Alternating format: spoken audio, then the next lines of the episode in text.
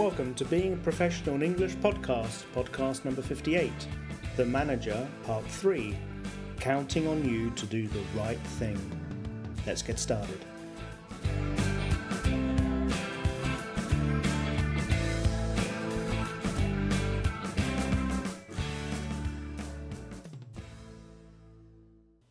Welcome to podcast 58.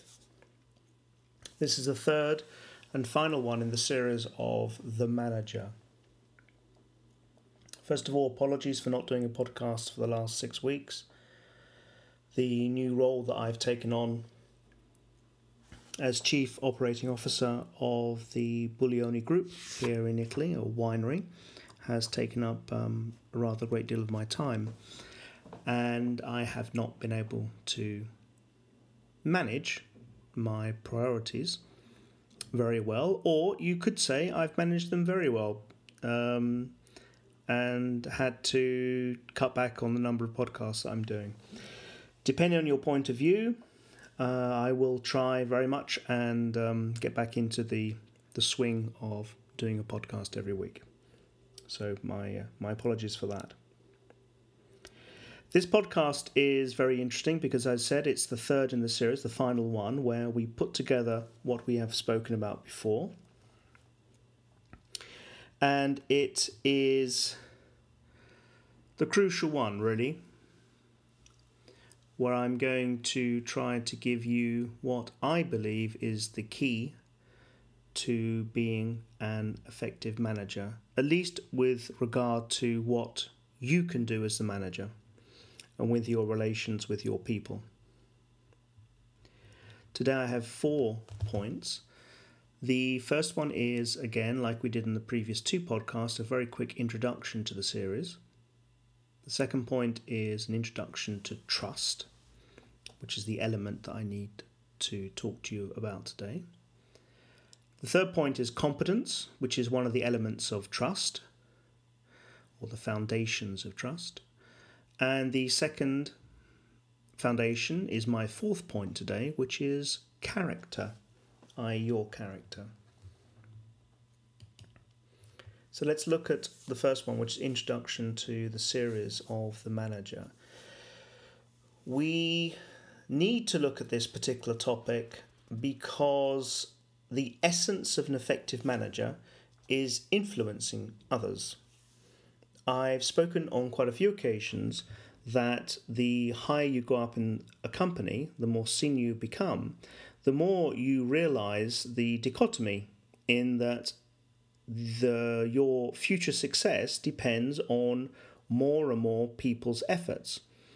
The lower you are in the company, your success depends mainly upon your own efforts. But as you become more senior, it's the efforts of other people not your own. And know how, no matter how good you are as an individual provider of performance to your organization, you simply cannot provide enough if you become one of the, the leaders of the company. You have to influence others. And so that's why I wanted to look at the, the manager or the executive after nearly one and a half years of doing these professional behaviors, the coaching professional behaviors with the Being Professional English podcasts and website, we're going to. It was time basically to bring everything together.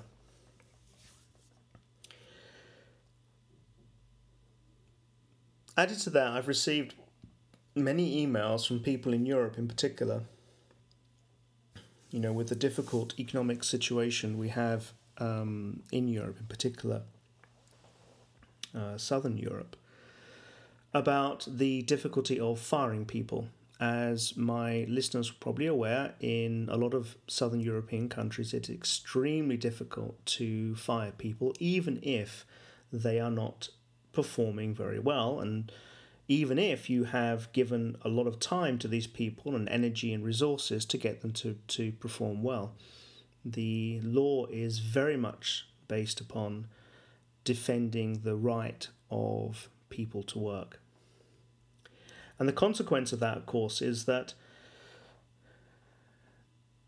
when you get to the situation where you have to fire people, which remember is never a very easy position to be in. I mean, it's the last thing you want to do because, uh, not from a moral point of view, let's leave that to a side for the moment, but the last thing you ever want to do as a manager is fire people because the cost of rehiring people both the interviews you have to do, the time involved in finding the right person, the time involved in, in integrating them into your company is so vast that you really don't want to go through it again. So the last thing you do is fire someone. But sometimes, if the company is having a difficult time or you perceive, hopefully, you're using the long view that I've mentioned some time ago in a podcast, you are trying to look into the future and put your company in, in a very good financial position.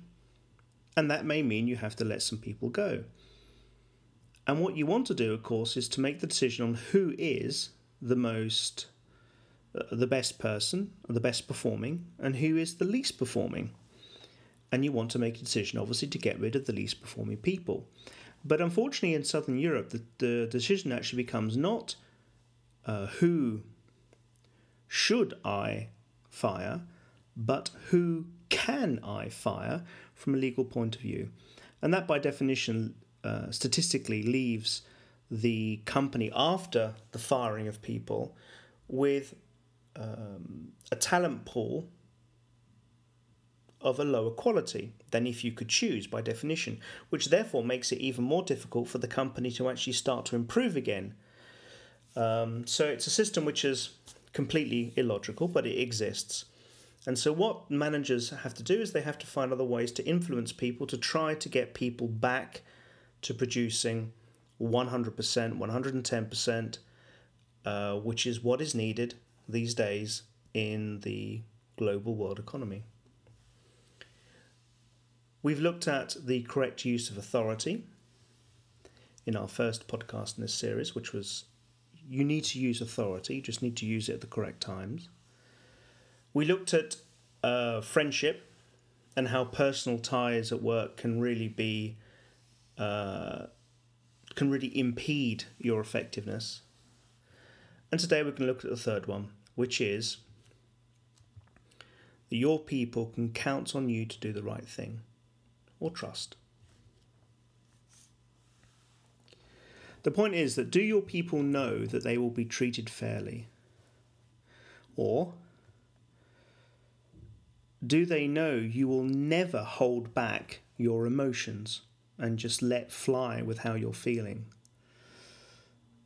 Depending on these two, really, I mean, it really matters because the quality of the work that your people do, the care and commitment they devote to the work, their willingness to to do uh, to expend the extra effort and I don't mean in terms of number of hours, but although sometimes that, of course, can be the case, but that little extra effort um, all depend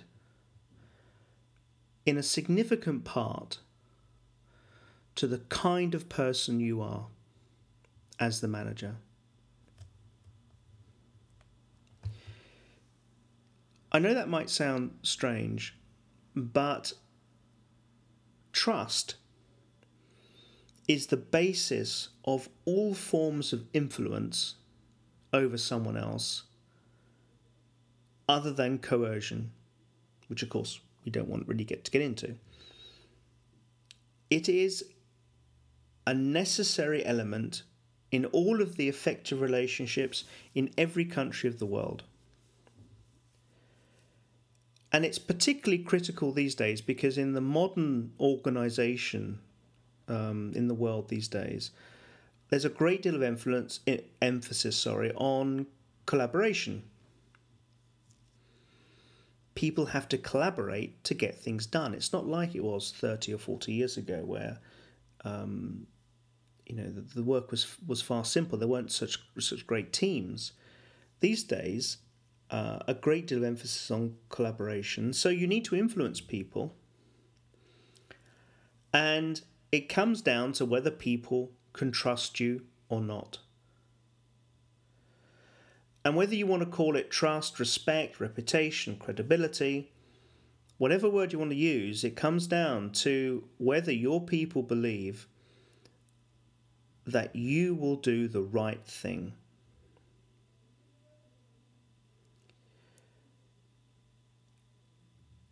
Remember, trust and doing the right thing is not about being liked. It's not about being nice. It's actually based upon two different parts of you as a manager. The first is competence, and the second is character. Before I talk about competence, I'm just going to have a quick sip of uh, a lovely whiskey that um, was sent to me, Director's Cut, Northern England, uh, just south of the border with Scotland. It's uh, a wonderful uh, distillery of whiskey, and uh, someone very kindly gave me a bottle of 50 year old whiskey, which was distilled in 1962. 1962 it was distilled, and uh, it's delicious. So, excuse me a second. That's really good. Okay, competence. The, by the way, the reason I'm uh, I'm drinking is it is actually quarter to nine in the evening, um, so it's not quarter to nine in the morning. um, no, we haven't got to that stage yet. Might do, but not yet. Anyway, competence. Um, competence means you know what to do and how to achieve it. It's the what and how of managing, basically. And you will demonstrate this uh, at a new company in the same way that uh, I'm doing it, or at least I, I, I'm trying to do it at a new company that I've started, in you know very small steps. And the more that you demonstrate that you know what you're doing, the more credibility, the more um, people will respect you and therefore trust you. The more you have a track record of managerial success or accomplishment, the more people believe that you are competent in this particular area. Now, most people think when I talk about competence, they think it just means competence in the particular sector. Uh, you know, if you work in the boiling industry, making boilers or air conditioning units, that your competence is related to the actual nuts and bolts of making a boiler. And it's but it's a far more uh, broader view uh, competence um, than just that very simple view, and it comes down to three parts, three three different types of competences. The first one I call technical, uh, which is the, the the the one that most people think about. Um, it's about knowing the uh, exactly about the industry you're in. Now, it doesn't mean you have to be the expert, and don't think that you have to be the expert on everything. Don't think that you have to have the answer on everything because you don't. Of course, if people come to you with questions and you continuously, over a period of many months, say, I don't know, I'm sorry, I have to get back to you, then you're going to lose their confidence, obviously. But that doesn't mean that with every question that people ask you, you can give, or you, f- you feel that you have to give an answer immediately. You've got to accept that you cannot be the technical expert uh, on every aspect of, of, of what your company is doing. But again, of course, if you don't know how the business works, then, you know, how can anyone trust you will do the right thing? The second type of operational competence, sorry, the second type of competence is called operational. And this is slightly different from technical competence. Technical competence is you know what, uh, it's about what you know, sorry. Operational competence is, is knowing how to apply it. It's the classic thing between knowing and doing. I don't know if you remember a podcast I did on professional conversations. I did it on the Knowing Doing Gap, a wonderful book um, that spoke about the difference between people's knowledge and people's ability to actually put it into practice in the workplace. And this is what operational competence is uh, is is about. It's the practical side, and it's the side that we have looked at in great depth over the last one and a half years of being professional in English. You know, the ability to uh, run effective meetings and give feedback and uh, present correctly and uh, negotiate correctly and give a, be able to handle a telephone conversation all in English. The, the things that we've been looking at for the last one and a half years. This is this is what uh, we're talking about because it's it's about knowing how to put your knowledge into practice effectively and particularly so when you're doing it in your second language. When you're doing it in english which is the international business language and you're doing it and that is your second language. That's what being professional in english has been about for the last one and a half years or the, ma- ma- the major part of it has. The last bit of competence is the um, political competence. And this is very simply the fact that, again, um, your group, the people, uh, the people who work for you, to get things done, you are going to have to fight for resources within the organization. You're going to have to uh, defend your group. You're going to have to promote your group. You're going to have to develop a very good network within your organization so that you can achieve things. Without this type of political competence, you simply won't get anything done. I mean, any any from from medium size of business upwards, unless you are politically competent, you are really going to have a hard time getting anything done for your group, and that's going to lose you uh, in the eyes of your people, it's going to lose your uh, their feeling that you are competent. People, when I talk about political competence, get a bit nervous. Of course, they talk about you know politics and organisation, and it's not a great thing. But you know that's the way life is. Um, you go into a meeting with people at the same level as you, managers at the same level as you, and you are going to have to fight talking to the the um, the CEO, the CFO, the COO. You're going to have to fight with these other managers to try to get the resources that you need because resources are always limited, and you have to fight, and you need to do that. You need to be able to do it in, a, in an effective way. So having good network in the company, inside the company, and knowing how to leverage it is a critical part of, of your competence. The second um, concept is your character. And again, let me have a quick sip of this delicious whiskey.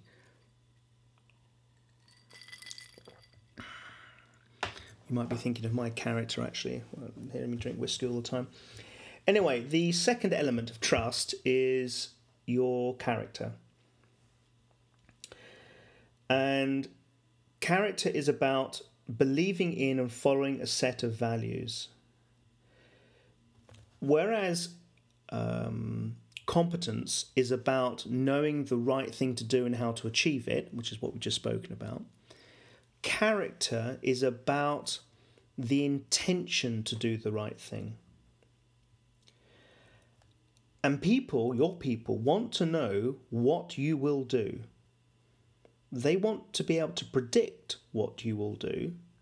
And the only way they're going to do that is by knowing your values and your motives. In other words, your character. You can also show them, obviously, by reacting exactly the same way to exactly this type of input, always, to everyone. So this is um, there's this wonderful podcast called Manager Tools, and they um, the the man who does that, Mark, um, uh, I've forgotten his surname now actually. Anyway, he, he, he, he, he made this really funny joke that fact that there's never been uh, a Hollywood film about managers because managers are boring. That's what you're supposed to be. You're supposed to be very boring. You're supposed to be very predictable.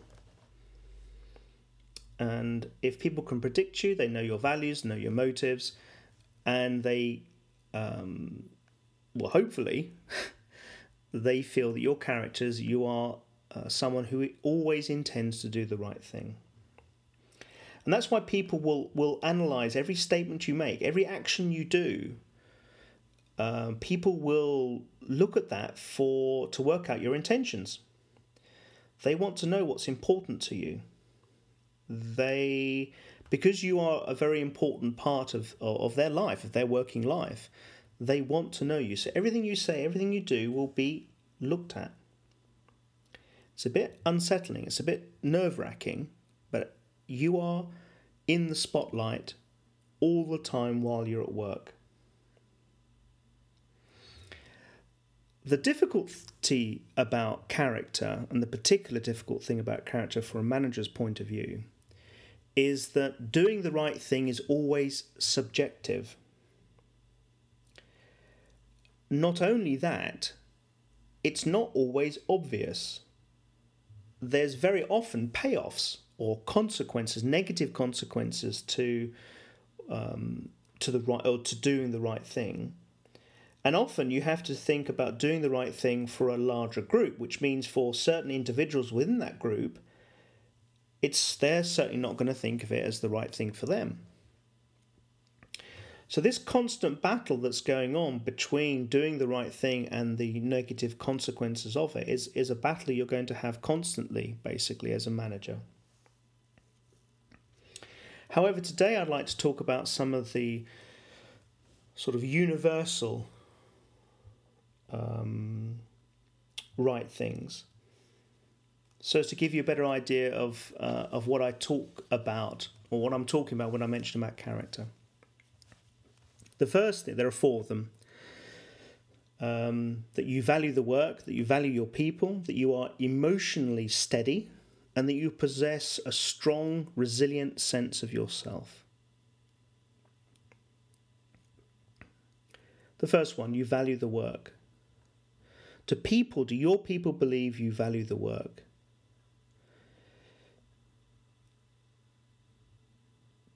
do you give the impression that what your group is doing is valuable? I mean, I don't mean valuable in terms of, you know, world peace or uh, or eradicating global hunger and you know things like that. But um, because not all not all of us can do such such good good things, good jobs, great vocations in life. But do you give the impression that you truly believe that what your group is doing makes a difference to the organisation? That's about valuing the work. You also need to work hard. Um, people always respect uh, a hard worker. And again, that doesn't necessarily mean the length of time you're at the office or at the, um, the particular place that you, you work. It's about being effective while you're there and being very intense while you're there, and particularly as a manager, being enthusiastic constantly while you're there. Do people feel that, and this comes into the value of the work, do people feel that you, uh, your actions are the practical side of the values and standards that you ask your people to do? Because if you ask your people to have a certain level, certain standard of quality, for instance, and you yourself do not withhold to that, then that's not very, very good. The last thing is that do people um, feel, your people feel that you can, are concerned more about your own performance than you are the group's performance? This goes back to what I said before at the beginning of the podcast. In the higher you go up in the company to become a manager, an executive, leader, the, the, the CEO, you realize that your your success is, is based upon the performance of, of more people. But a lot of managers, particularly in the first jump from being an individual compu- uh, contributor to being a manager of people, they find it very hard to give up the focus on their own performance and their own achievements. And that's where 80% of new managers fail. I know that sounds a very high percentage, but roughly about 80% of managers fail, at least in my experience, on not being able to give up chasing their own performance and their own achievements and focusing their efforts and their considerable efforts uh, and talents upon the performance of the group. The second type of character, uh, universal character point, is, is that you value your people. Do your people genuinely think you care for them? I've mentioned this quite a lot when uh, you meet people and you say, Good morning, how are you? There are two ways to say, How are you? Or there are two ways to say, How was your weekend? There is the first way, which is you're just saying it um, because that's what you do when you see someone on a Monday morning after the, the end of the weekend. Or, second, you're saying it because you genuinely want to know uh, how they are and what they did, and if they're happy and if they had a great time with their family or their friends. And the difference between the two is not the words, the words are exactly the same. How was your weekend? The difference between the two is being sincere. I have mentioned this many times before. Uh, the human race uh, are extremely good at recognizing when you're being sincere or insincere. They'll know immediately. And since that all relationships have some sort of emotional component, not least the one at work between the boss and the person who works for him or her, you need to be sincere. The wonderful thing about sincerity is that it is a choice. You can literally and positively choose to uh, want to know how someone's weekend went, or you can choose just to say it because that's the thing you say. And if you don't care for your people, if you don't sincerely care for your people, how can you expect anyone to care about you or the work you manage? That's a clear point to me. And again, it's not about being all softy cuddly, you know, loving, embracing everyone with kisses. You know, Love is the App, the book by Tom Saund- Tim Saunders. And I'm not 100% in favour of that. But you can be sincere in your care for people. When you ask them, How was your weekend? you can really mean it. Because if you don't, right, if you don't care for people, you really can't expect them to, to, to give a damn about the work that you're trying to achieve in the group.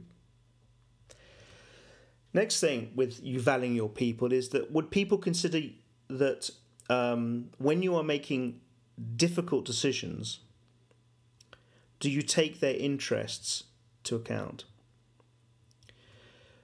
Obviously, when you're making a decision on the right thing, as I said, the right thing for the group may be uh, may have very negative consequences for one or two individuals.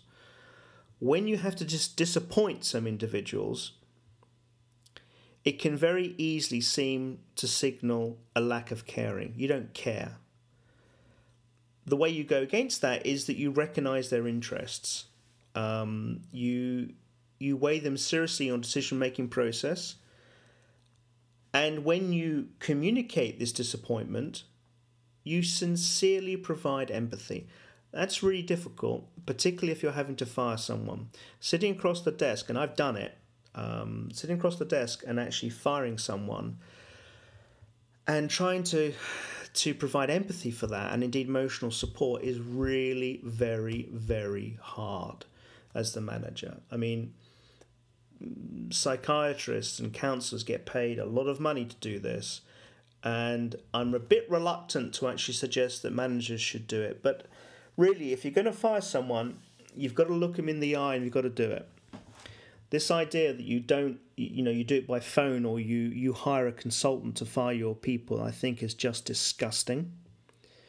And um, you've you've got to look the person in the eye, and you've got to tell them that um, that things have changed and you have to let them go. It's it's not easy, but that's what you got to do. Because when this happens, you have to you have to preserve everyone's dignity and self-respect, right? Um, you know this this relates to you know praising in public and criticizing in private. Uh, when I mentioned about uh, giving feedback and the mistakes made in feedback, uh, giving uh, negative or corrective feedback in public is really not a very good thing to do. Uh, being generous with people is doing the negative feedback in in private. You can also do the negative, the positive feedback in private as well. But praising um, should be done in in public. Well, I mean, not always, because some people don't like that, obviously, but most people like to be praised in public. When you fire someone, you've got to let that person leave the company with dignity and self respect. You've got to do it. One, you have to do it for the organization because you never know where these people end up. They could end up another company, uh, a client of yours, crucial to your success. They could even, in you know, five or six or ten years' time, uh, be far senior than you are in your own company. So you've you've got to you've got to help them um, maintain their dignity and self respect when you fire them for that reason. And secondly, it's just the right thing to do. Okay, so you know you help people with their CV, with their curriculum vitae. You help people with uh, maybe staying at the company, using the email, the telephone while they try and find another job. You, you do what you can to help them retain that dignity. We've spoken about this before, it's very crucial. Um, there's another one which, which comes up a lot, sorry, in valuing your people, is whether you listen to them. Now, listening to your people is um, it's important. Obviously, if you don't listen to people, you you know they're not going to think your character is particularly um, sociable uh, or, or particularly enjoyable to, to work for. Um, but that doesn't mean you have to agree with them. What it means is that when you listen to someone, are you open to having your opinion changed? That's what listening to someone means. I'll repeat it. Are you open to having your opinion changed? Because if you're closed to having your opinion changed, then you're not really listening. You're not being sincere. If you're open to changing your mind, your opinion, sorry, that's true listening, and people will know that. But again, this doesn't mean that you have to have everyone agreeing with the same idea. You don't have. You don't even have to agree with um, what people have said. I mean, at the end of the day, you are the boss, the manager. At the end of the day, you're the one who's going to, to take the heat for the group if things go badly. So you're the one who has to make the decisions. But that's a crucial concept. I'll repeat it again. Are you open to having your opinion changed. Because if you are, that comes across in all of what you say, how you say it, your body language, everything. But again, that doesn't mean you don't have your own opinions, right? I mean, and you don't have very strong opinions. It just means being open to having them changed. Next thing is if you are emotionally steady. Now, if you want, call it emotional maturity, call it intelligence, call it dependability. It's it's actually the ability to deal effectively with your and others' feelings at work. Because you may want to think that work is completely rational and unemotional, okay? But in fact, the workplace uh, is is a, is a, is an area where arena where there are feelings of all kinds felt and acted out handling emotion is very challenging. Okay, it's very challenging. Uh, you can always be hijacked by your own emotions. The, you know, this happens to me uh, a lot at work. You know, you, you, someone does something and it really annoys me. Um, and my emotion wants to wants wants that to come out in anger, and I have to stop that. You have to control it because if you are allow that to be seen by people, um, it shows that you are not emotionally steady. I mean, I know it shows you're human and all that sort of stuff, but it shows you're not emotionally steady, and, and people want you to be dependable. Now, the solution is not to suppress these feelings, obviously. Um, it's about not being controlled by them. It's about call. It's called emotional maturity, right? um, and it comes in work in these in these various ways. Uh, are your reactions to what happens always constructive and forward looking? Example: When someone comes to you with a problem, or someone comes to you with a mistake that they've made which has had a negative consequence on the business. I mentioned to this in the Mistakes on Feedback podcast. Your first thought is not, oh crap, what the hell are we going to do about this, uh, this problem? Your first thought should be how to correct or give feedback so that this mistake is not repeated in the future that's handling your own feelings, right? That's having your feelings, not allowing your feelings to, to control you, and having maturity. So, your first thing is you talk about the feedback for it not to occur again. And the second thing you do is you resolve whatever the negative consequences are of that problem. The next thing, of course, is how do you handle those mistakes? I've already mentioned, you know, thinking uh, about the feedback first and, and, the, and then the negative consequences secondly. But also, you know, people are going to make mistakes. They're going to make mistakes because you want to have a creative environment at work. Without that, nothing else exists. Then the other thing is whether people uh, feel that you are uh, you you want to know what they think. I spoke about this clearly in weekly staff meetings and also the podcast on collective decisions. Perfect opportunities to allow you to to show that you want to hear what people think. Okay? Then the decision is made and you all go down the same the same route. The last point about your character is you possess a strong resilient sense of yourself. Now, to succeed as a manager in any company, you have to have a strong ego, not a big ego, right? That's someone who says me, me, me, me, me, me, me, me, me, but a strong ego. You know, when you when you get hit, when you get smashed, you may you know things go wrong. Do you get up? You know the wonderful um, song by uh, Frank Sinatra about um, you know never never never never giving up um, uh, it, it's a classic, you know, classic. Uh, I'm trying to think of the name of it. Actually, it's not coming to me. I might search for it for internet later in the next podcast. I'll tell you.